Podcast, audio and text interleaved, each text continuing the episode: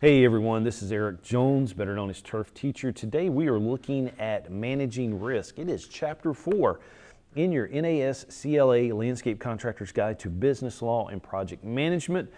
It is uh, for the North Carolina Landscape Contractors Licensing Board. It is the first edition and it is the manual, one of three manuals that they recommend to study prior to sitting for the North Carolina Landscape Contractors Licensing Examination.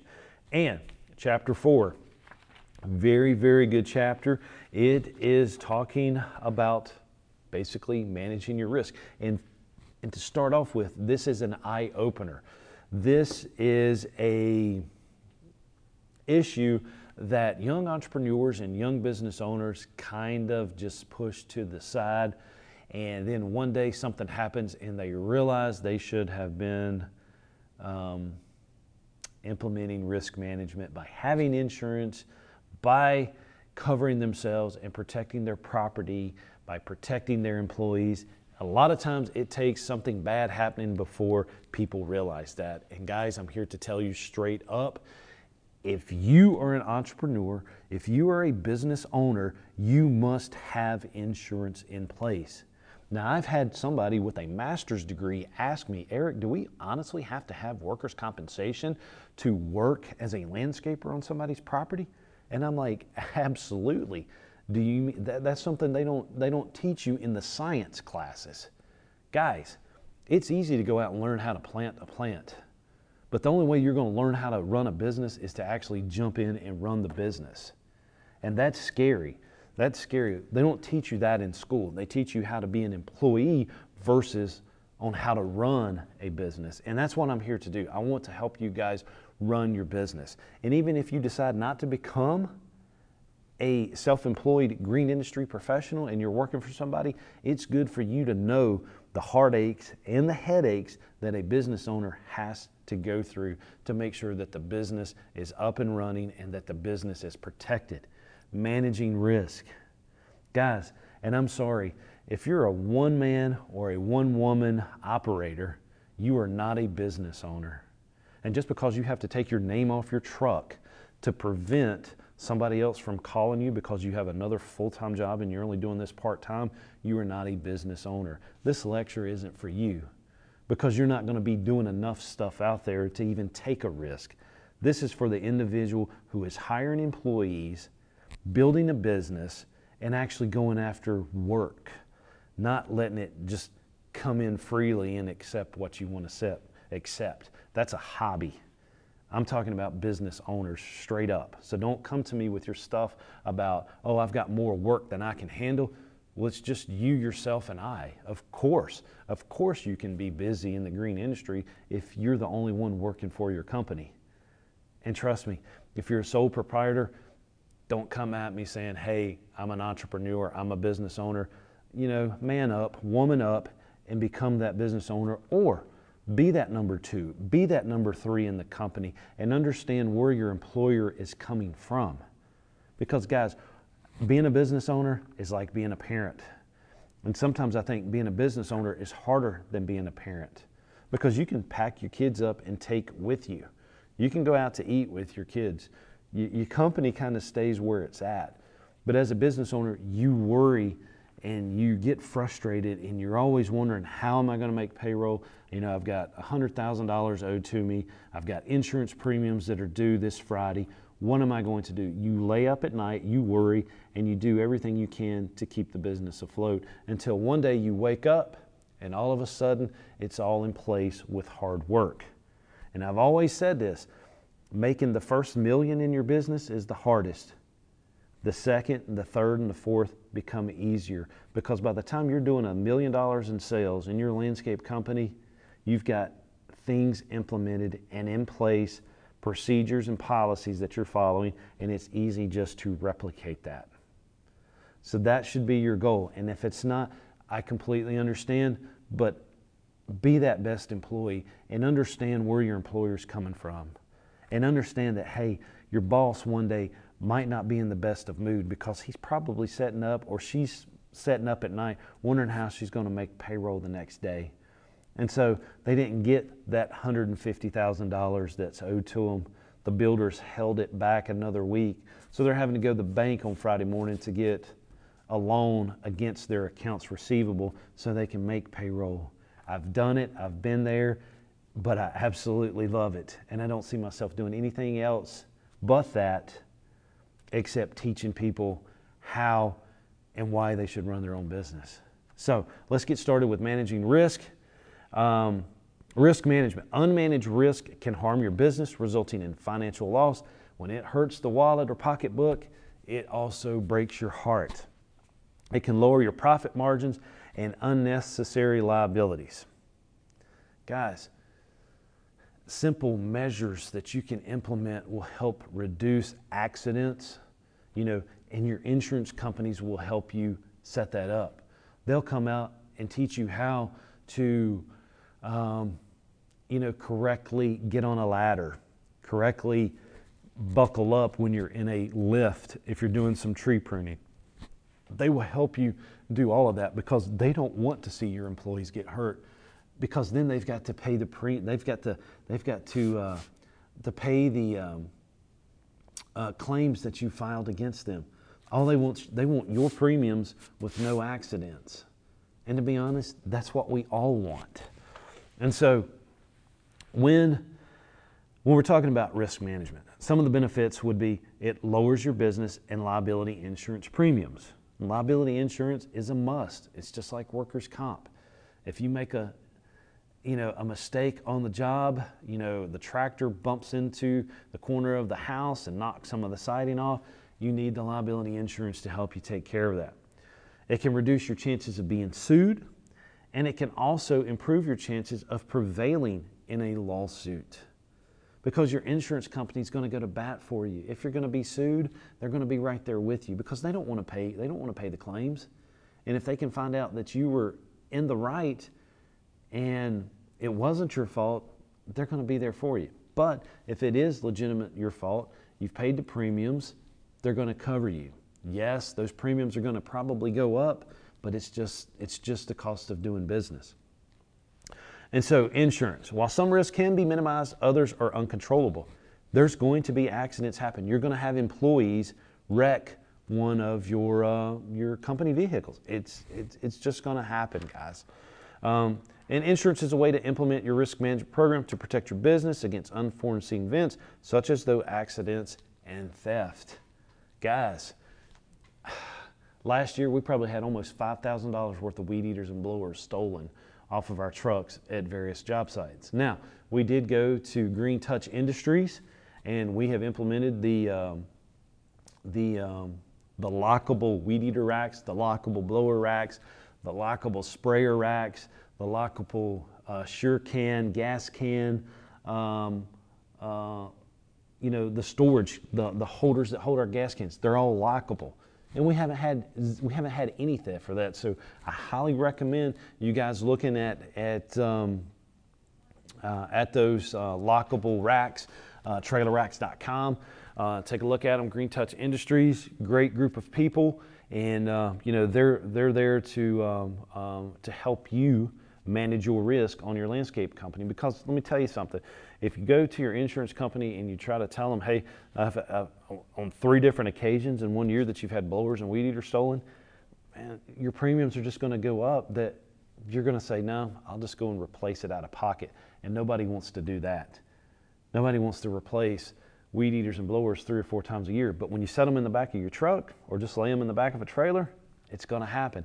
And even guys with enclosed trailers, they, the, they lay the ramp down and they're on the mower and they go to the backyard to mow. That's when their blowers inside the trailer get stolen. There's people out in these neighborhoods looking for landscapers to steal their stuff. So have insurance to protect you, have the equipment to protect the equipment that you have. And so, what is insurance? Insurance is a protective measure in which coverage is obtained for a specific risk or set of risks uh, through a contract, and that contract is called your policy. Now,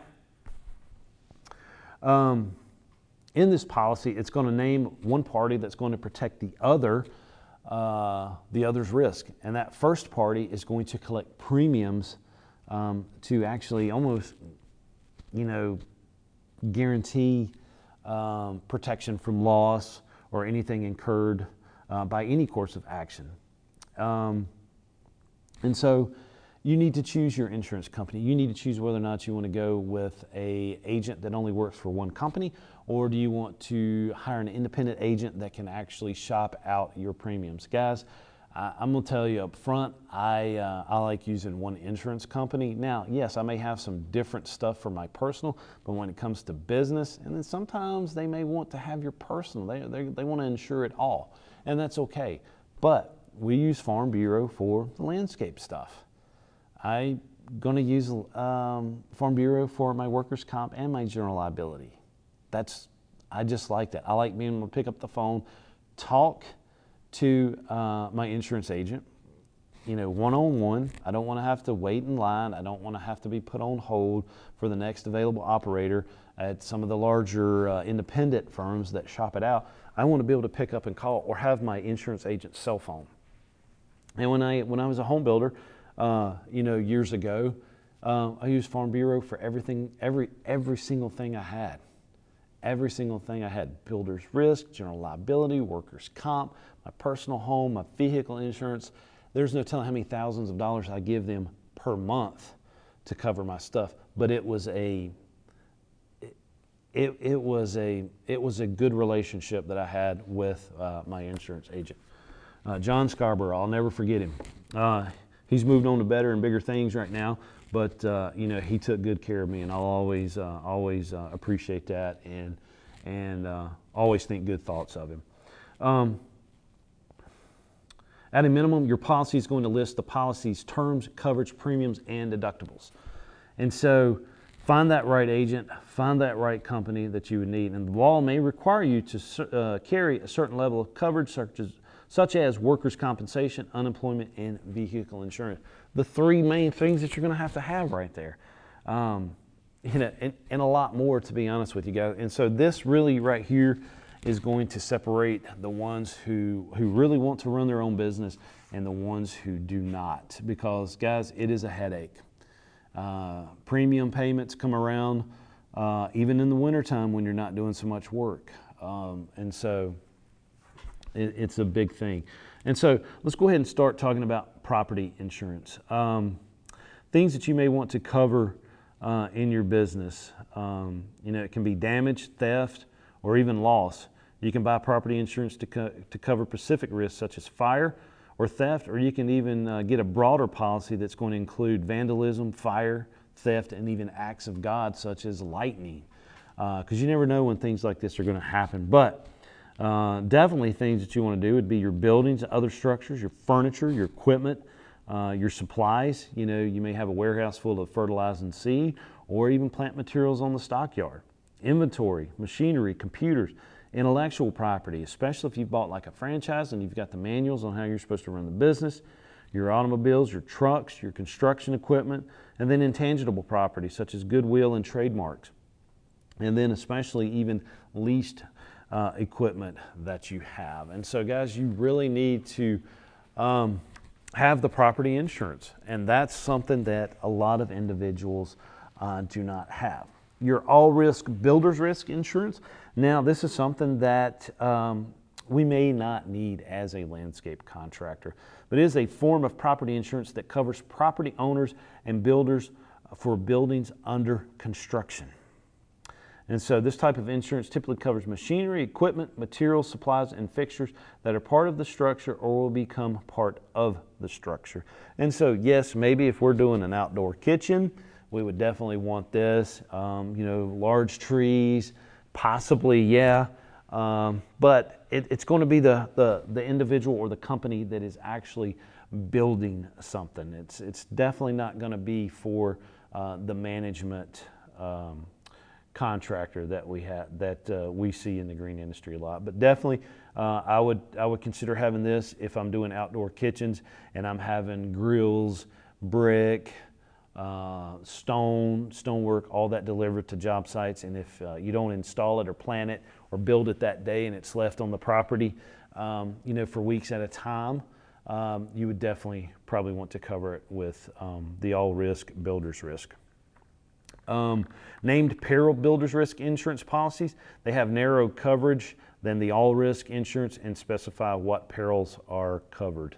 Uh, you know, maybe wind damage, explosion, water damage, even terrorism or an earthquake um, could be something that you add for that. Now, I've heard my dad speak of this time and time again inland marine. I hear dad talk about inland marine all the time, or equipment theft insurance. Um, inland marine insurance is a type of property insurance that you can purchase for your tools and equipment. Provides coverage for goods in transit and projects under construction. So, um, um, and even what it says here in your, in your text, the cost of the insurance may be more than the cost of putting preventative measures in place uh, to deter theft. Hence, our weed eaters. You know, we lost about $5,000 last year in new weed eaters and new blowers. Um, and we, we, you know, we have no one else to blame but ourselves. You know, it's not our employees' fault. It's uh, nobody's fault but our own.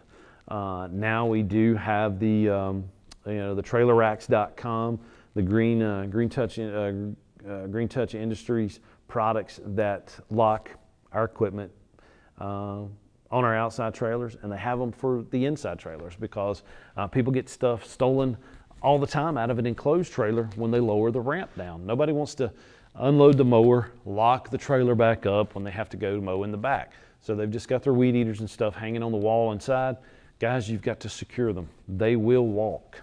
Um, there are, you know, individuals that are driving through these neighborhoods looking for a quick buck, and it's nothing to walk up to a landscaper's truck and, and, and grab a new 450 or $350 weed eater or blower and throw it in their vehicle and uh, take it to the pawn shop.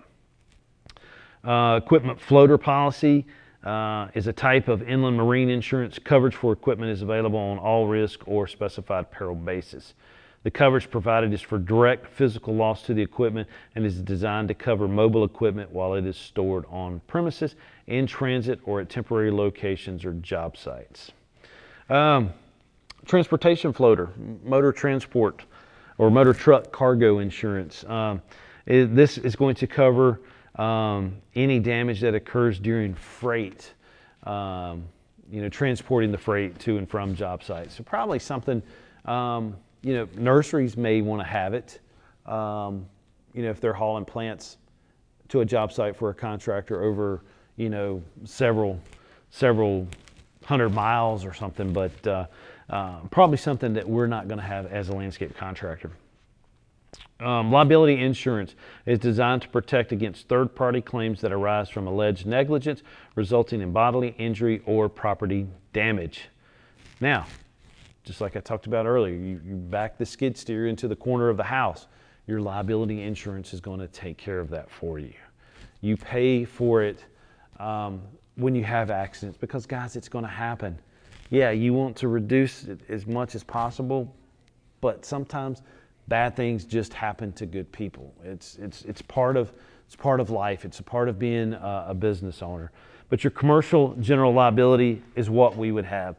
It offers basic coverage and covers four types of injuries bodily injury that results in actual physical damage or loss for individuals who are not employees, damage or loss to property not belonging to the business, personal injury, including slander or damage to reputation, and then advertising injury, including charges of negligence that result from promotion of goods and services.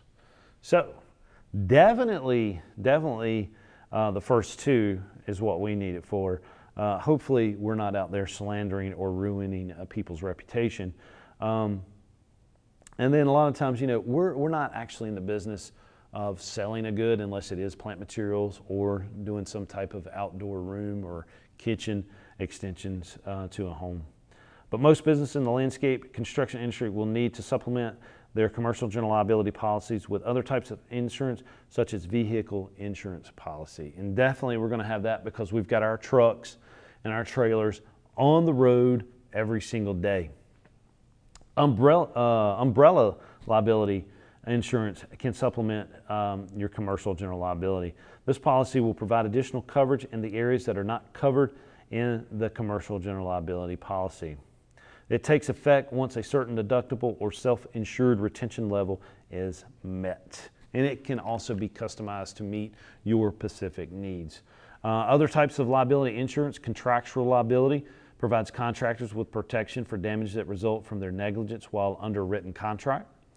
Uh, completed operations liability insurance provides coverage for loss arising out of completed projects. Contractors' protective public and property liability insurance protects the contractors who supervise and subsequently are held liable for actions of subcontractors from claims for personal injury and property damage. Personal liability insurance, sometimes called errors and omissions. Hey, if you're doing design work, you're going to have this. Landscape architects, civil engineers have uh, errors and omissions. It protects the contractors from negligence resulting from errors or omissions of the designers and architects. Just what it said. And then construction wrap up. Uh, liability insurance bundles liability and workers' compensation insurance for general contractors and subcontractors on large construction projects. It helps eliminate gaps in coverage because, you know, workers' comp's only going to pay so much, and then your general liability is going to pick up uh, when, um, when, when people, um, if somebody gets hurt and you, your workers' comp is only going to pay a certain amount, then your, your general liability is going to help um, cover the rest of that. Uh, business owner policies or BOPs, they bundle property and liability coverage together. This type of coverage can eliminate gaps or overlaps between separate property and liability policies. Uh, small and mid-sized companies usually qualify for this type of policy, and it's all based on your assets. And guys, this is why I like uh, working with one insurance company because that agent can help you kind of combine what you need and what you don't need. Um, when you're going back and forth, you know, I'm dual covered even on my health insurance. Sometimes, you know, having having TRICARE because I'm retired Army, uh, you know, gets in the way of what I get insurance from the state. You know, the state Blue Cross policy is my primary, and then TRICARE picks up the difference. But sometimes they kind of can argue back and forth on who pays what or what's, uh, you know, who's the, re- the responsible insurance company on certain things. And so um, having that one policy or that one insurance company would help in situations like that. Automobile insurance, guys, we know what that is. Um, you've got to have it on your vehicles going out there.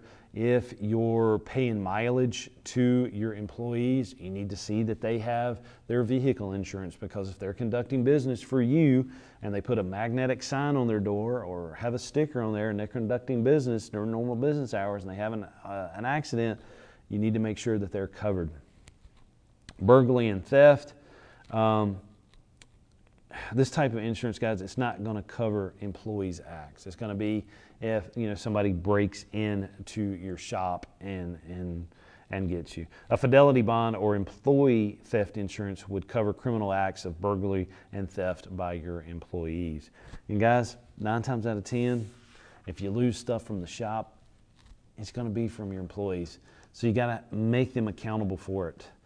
There needs to be a location and spot for every piece of equipment that you own that they know to put it back when they use it at the end of the day. And you need to know who has it on every day that it's out working. Check them in, check them out, kind of thing. Keyman Life Insurance, it's, it's basically a life insurance policy uh, or disability insurance, or it can be both. Now, I know you've heard me talk about my vet. You know, he was in business with another vet you know, one was focusing on small animals, the other one was uh, focusing on large animals. Well, his partner died. And so um, they built a pretty big veterinary business together, you know, and you can do that. You know, you have two hardworking professionals, you can build something like that. Well, his partner died, got sick and died. Um, you know, sad situation. But they had to have, um, and they were lucky enough that they had Keyman life insurance uh, or business life uh, insurance, it's sometimes called so that he could pay off his partner's family, which was, you know, their property as well. I mean, her husband had put all that hard work into it. Um, it's not her fault that she passed away, but she's entitled to his half of the business. Well, the life insurance policy paid paid her off for that. That way, my vet could keep the, the business going. If not, he said they would have had to sold the business, divide the assets to pay her off. Well, him and his partner knew that they had to have something like that in place because it was, you know, two, two business owners together that it, um, you know, they had to take care of each other if something happened to the other one. Um, now let's jump right into this workers' compensation insurance. Eric, do we need to have that as landscapers on people's properties? Well, technically, yes. If you have three or more um, employees, you are required by law to have it. Ladies and gentlemen, I will be the first to tell you if I have one employee working for me, I'm going to have workers' compensation. Because what if the individual who has to take his lettering off of his vehicle has a part time person helping them on the job site that day, and for some reason they cut their fingers um, with the set of loppers? I've seen it happen. Some of the most experienced people can get carried away and actually um, have an accident like that.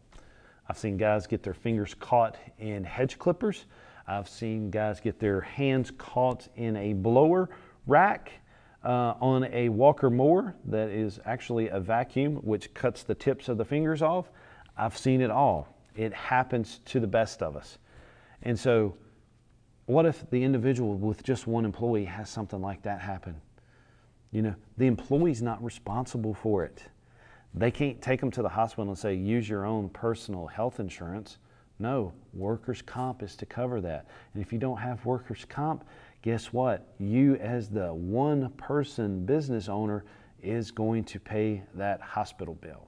Now, my former brother in law, when I built my brother's house, uh, my brother in law actually framed it for us. Um, he was up in the attic. He had an employee with him up in the attic. They were getting ready to frame the roof trusses. And this house was built on a basement, so he's about three stories up. He had a worker fall from that third story through uh, parts of the house. He actually landed in the basement on the cement floor. He broke several bones, and the ambulance had to come and get him and everything he was covered by workers' compensation.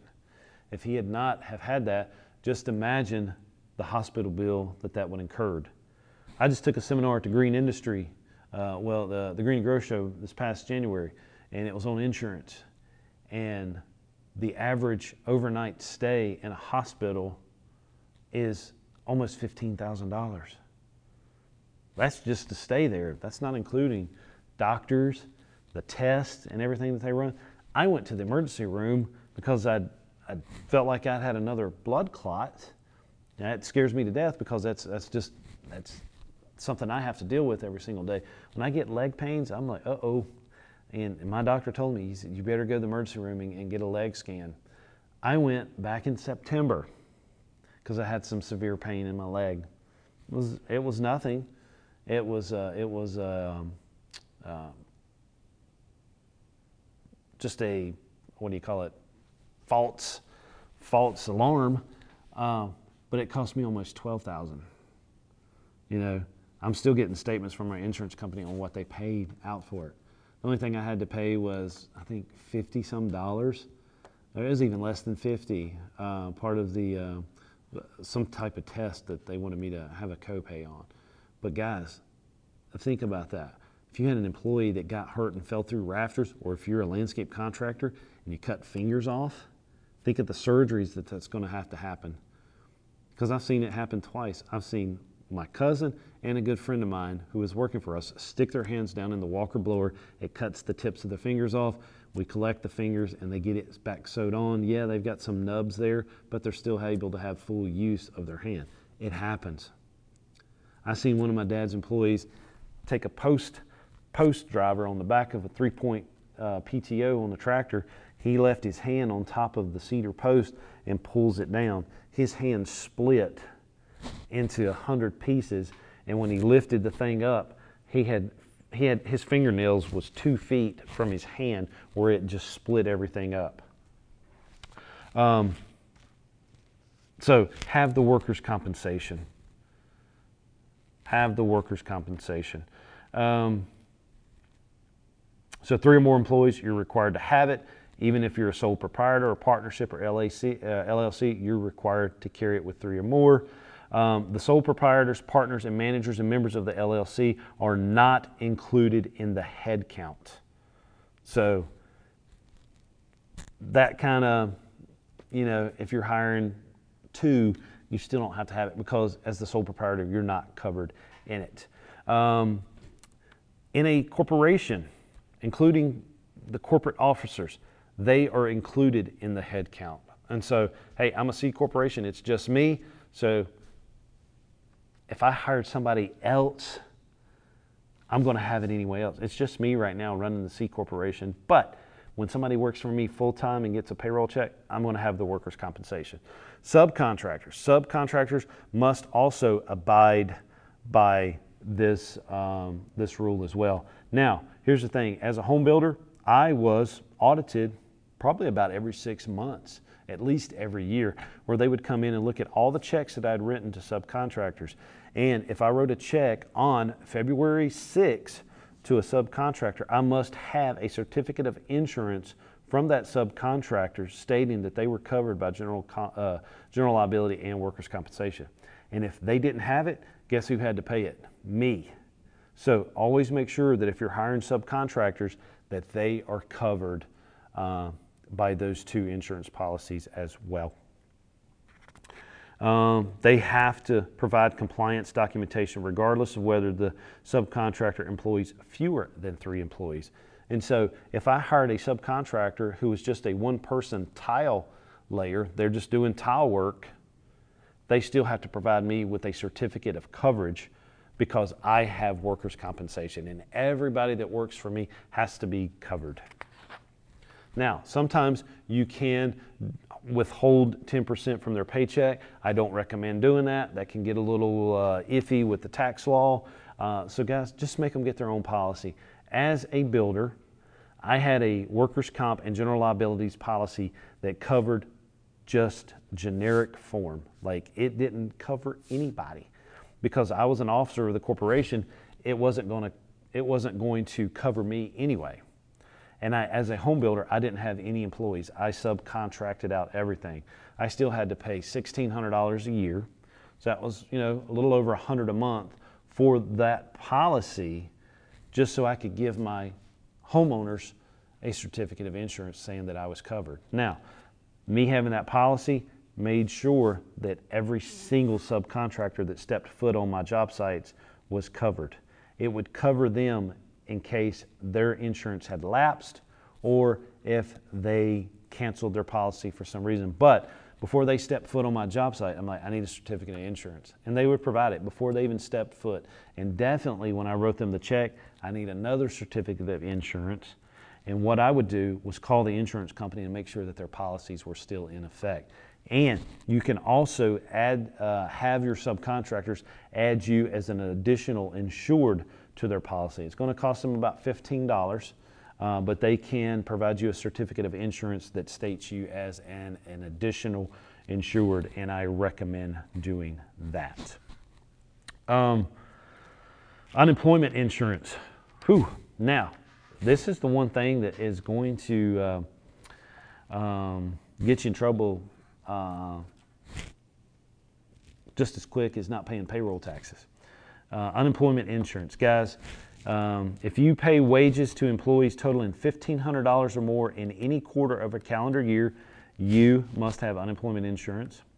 Or if they've had at least one employee during any day of the week during 20 weeks in a calendar year, regardless of whether or not the weeks were consecutive, you must pay unemployment insurance. Now, the North Carolina Employment Security Law establishes guidelines for the state unemployment tax.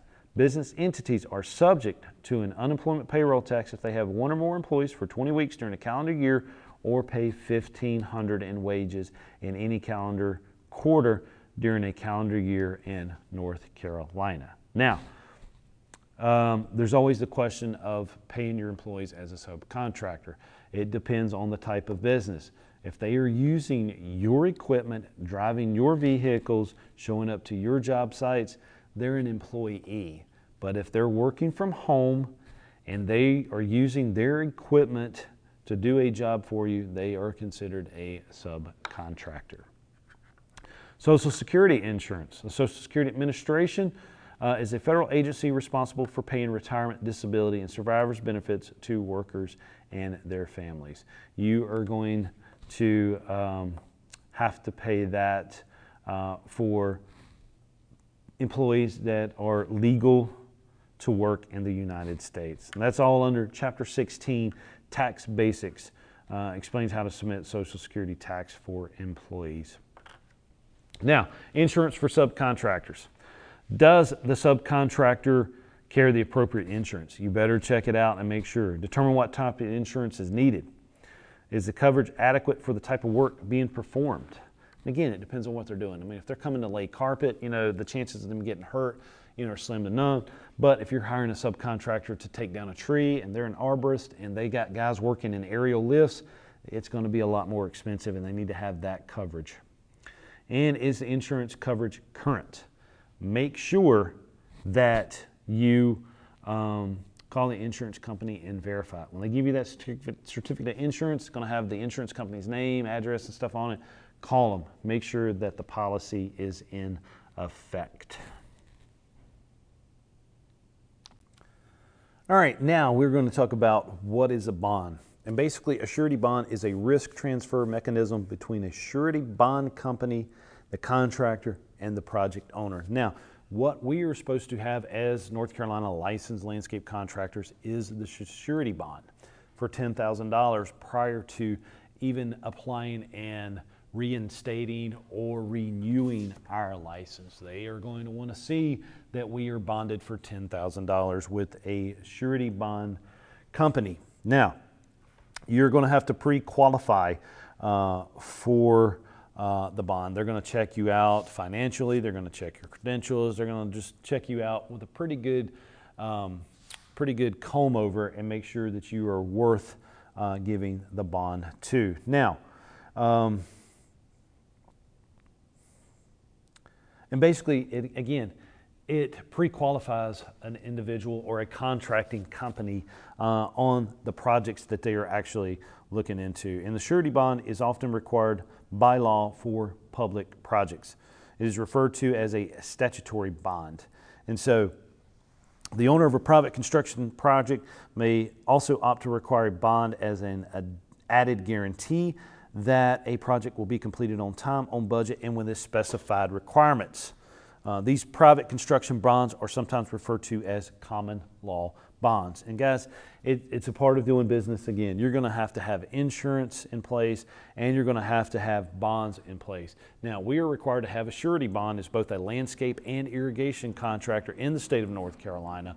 But there are also going to be other bonds that we may have to have if we are bidding on larger projects. Now, again, this is probably going to separate the bigger companies from the small operators. It's going to be um, cost prohibitive for an individual or a sole proprietor to actually bid on some of these jobs because of what's required in the bond. Um, bond language, the total dollar amount required for the bond, it's generally set as a percentage of the estimated cost. Now, you know, we're having a surety bond just to have the landscape and irrigation license, $10,000. Um, but some of these bonds or the owners may require that the bond be up to 100% of the estimated cost of construction. So let's say you're bidding on a $150,000 landscape installation. I've seen that happen all the time, guys. That's, that's kind of small uh, if you think about uh, if you're in the commercial uh, landscape contracting business where you're actually bidding on projects all the time. You know, that doesn't doesn't take you long to become um, a company that's doing several million dollars a year when you're working on projects like this. And what the owners may require is that you uh, have a bond in place for the entire $150,000. Now that's going to cost you. That's going to cost some money, but it's part of doing business. Um, So that is the dollar amount required for the bond. The length of the bond, usually required for a fixed rate of time following the project milestone, after which the bond is released. Um, for performance bonds, this is usually after completion and final approval of the project. Um, requirements for notice or defect of lack of maintenance. This is a period of completion of corrections generally outlined after a notice of defect. The bond will also establish a time period for response from the bonding company if the contractor fails to meet the obligations of the contract. And then bond enforcement. If the contractor does not successfully complete all required work or violates any requirement of the bond, the enforcement measures are outlined to ensure project completion and proper maintenance. Now, we were doing a large job for um, UNCG. It was in excess of probably, a, it, was, it was well over 100, uh, where we did. Um, we did turf grass pavers. We installed pavers um, that fire trucks could drive around the new student union. And so uh, they had to get fire trucks all the way around the new building, but they didn't want like roads doing it. So we did it with grass paver installations. And we did, you know, irrigated the whole site there. Uh, we were using three inch main line. Uh, so that tells you how big of the project that it was. Uh, I don't know how many hundred thousands of hypericum we planted as ground cover uh, for that project. Um, I mean, it was just crazy. It was just a crazy big job that uh, you know took us almost a month to complete, but it was a good project to do. Um, but on that project, they had a general contractor that was only responsible for the structure. Now they also set it up that the HVAC and electrical contractor were set up as general contractors as well. Because typically on a large project like that, there is one head general contractor. They're overseeing the entire project. But the way the college wanted to do it was that the building contractor or main general contractor only looked after the, the construction of the building, the grounds, irrigation, and all other subcontractors except electrical and HVAC. Those were two separate contracts, whereas those elect- both the electrical and HVAC contractor acted as a general contractor and had their own GC license, more than likely, to do that project. Now, what had happened was that the first electrical contractor went belly up. They couldn't handle the work. That was a huge project. They went belly up, and so the bond, the performance bond, was um, enacted, and the performance bond company had to hire another company to come in and finish the project and guarantee that it got done on time. And so the bond company had to pay a big, big chunk of money to that new electrical contractor to come in and finish it. And they went after the original contractor for for defaulting on um, the obligation to that bond. So, guys, if you default on a bond, you're pretty much done. You're never going to get bonded again. You're probably never going to get a, another state license. You're, you're pretty much done. So, what this is doing, it guarantees to the owner that you're going to complete and finish the project on time and that all your bills are paid so that there's no liens on the property and things of that nature. So we are talking about types of bonds. The performance bond guarantees that the contractor will complete a contract within its time frame and conditions. Now, you may have budgeted six weeks on a large landscape job. The builder might come to you when it's your time to start working. You got two weeks. You bust a move and you get it fixed. But that performance bond guarantees that you will get it done um, within its time frame. The payment bond guarantees subcontractors and suppliers that they will be paid for the work if they perform property or uh, perform it properly under the contract. So, guys, you hire people to work for you, subcontractors, or you buy materials for the job, the, the payment bond guarantees that they're going to get paid. Maintenance bond guarantees that for a stated period, typically for one year, no defective workmanship or material will appear uh, in the completed project. So it's kind of like your warranty period. And then a completion bond provides assurance to the financial backers of a construction project that it will be completed on time. Now, Have you ever heard of contractors paying penalties for not finishing on time? They may be upwards of 10,000 or more dollars per day that the construction project is not finished on time. So that's why these builders push, push, push for the subcontractors to get in there probably way before they need to to make sure that they are delivering the project on time and hopefully ahead of schedule. A fidelity bond covers business owners from losses due to dishonest acts by employees. A lien bond guarantees that liens cannot be placed against the owner's property by contractors for payment of services. That bond allows, allows someone to bond around a labor or materials mechanics lien. The subcontractor bond protects the general contractor in the event that the subcontractor does not fully perform the contract and or pay for the labor and materials. And so you may require that your subcontractors be bonded. And then a bank letter of credit. It's not a bond, but it is a cash guarantee to the owner. It's not a guarantee of performance, but it can be converted to a payment to the owner by a bank or lending institution and it typically does not cover 100% of the project, but is usually anywhere from 5 to 10% of the contract. And so what that is, you, know, you walk out or something happens, you know, the owner can get cash uh, to actually finish the uh, project. Now, qualifying for a bond, again, good references, meet current and future obligations, experience matching um, contract requirements, necessary equipment to complete the work, if that you're financially stable, that you have good credit, and that you've established bank relationships with lines of credit. That is what's going to get you qualified for the bond. And the bonds are priced on the basis of the percentage of contracts amount. Now, bond claims. You know, guys, that's going to get ugly. That's when uh, construction law and contractual relationships um, come into effect. Uh, the filing process is outlined in the bond language for common law bonds, and then government statutes outline the filing process for statutory bonds. Project changes. Unless um, outlined in the bond agreement, the surety company will not cover changes to the original contract. So, change orders and stuff like that, it kind of just doesn't cover it. Uh, payment in the event of default.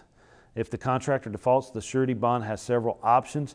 They may provide additional financing for the contractor to finish the product. They arrange for a new contractor or hire subcontractors to complete the work, or they can pay out the amount of the bond. Now, I'm sure they would rather uh, help you finish the project than to actually pay out on it. Now, laws governing bonding of federal construction projects. Now, the Miller Act uh, is the current law requiring performance and payment bonds on all federal construction projects valued at greater than 100,000. You're going to have to have it.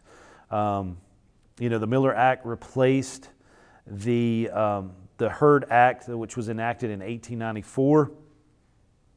And so, what it is is protecting the government uh, from a contractor defaulting on the contract. And so that the sum of the payment bond varies based on the size of the contract. 50% uh, of the contract amount for projects less than 1 million, 40% of the contract amount for projects between 1 million and 5 million, and then 2.5 million payment bond for contracts in excess of $5 million. And so they're making sure that the federal projects are being built and that the contractors um, you know, stay in business long enough to complete the project.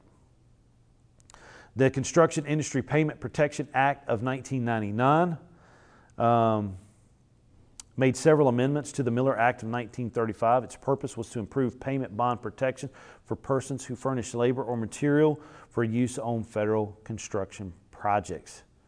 Uh, this law was passed because the bonding amount specified in the Miller Act may not provide subcontractors with adequate protection. Uh, so the general contractor of a project generally must obtain a payment bond in the amount that is equal to the total value of the federal contract unless the lesser amount is specified by the contracting officer. Subcontractors are permitted to notify contractors of intent to sue by any means which provides written third-party verification of delivery. And then waivers of the Miller Act payment bond protections are void before the work begins. That means any waiver of a subcontractor's right to sue on a payment bond must be in writing, signed, and executed after the subcontractor has either brought materials to the job site or furnished labor for the project. Now, laws governing bonding of North Carolina state public construction projects. State public projects meeting the following criteria require the contractor to obtain a performance and payment bond which exceeds uh, jobs that exceed 300,000. The contractor or construction manager contracts exceeds 50,000 on the project. And then State Department, state agencies, and University of North Carolina and its constituent institutions require a performance and payment bond if the total amount of the construction con- contracts awarded for any project exceeds 500,000. Guys, that doesn't take long when you're hiring every single type of contractor for a construction project. 500,000 is cheap. So you're basically going to have to get it. And so, guys, that is, you know, a lot of information to help you reduce your risk um, when it when it comes time to running your own business. I hope it doesn't scare a lot of you. Um, because I'd love to see each and every one of you guys run your own green industry business, whether it is a, a nursery or greenhouse operations, or you become the full service landscape contractor. Uh, don't be afraid of this. I embrace regulation, I embrace laws because they're not only there to protect the health, welfare, and safety of the public, they're also there to protect you, the contractor. Just like opportunity has arisen for me to do irrigation jobs in Wake County and Raleigh. Nobody wants to do it because of all the regulations. Man, I read the regulations, I'm like, I mean, that's, it's not that bad. Just do what the county's asking you to do. Yes, it's going to cost more for the homeowner, but if they want the irrigation job, they have to pay for it. I'm not running from it, I'm running to it. Government, tell me what you want me to do. I will do it. The homeowner's got to pay for it. Now, I'm not going to do all, nobody in their right mind would do all that's required and just say, nah, I'm, you know, I'll do that for free. No, everything that you do, anything worth doing is worth doing for money. And so people complain about license, people complain about insurance, people complain about bonds. My gosh, people, they're there to help you. They're there to help our clients, and they're there to help you as the business owner. Embrace it. Do what you need to do. Don't be the one person show that doesn't have a license, that doesn't pay insurance, that's not a legitimate business. There's a difference between being an entrepreneur and the successful entrepreneur. Doing things the right way should always be the way that you go. Get the license, get the bond, get the insurance, and I'll see you in the next lecture.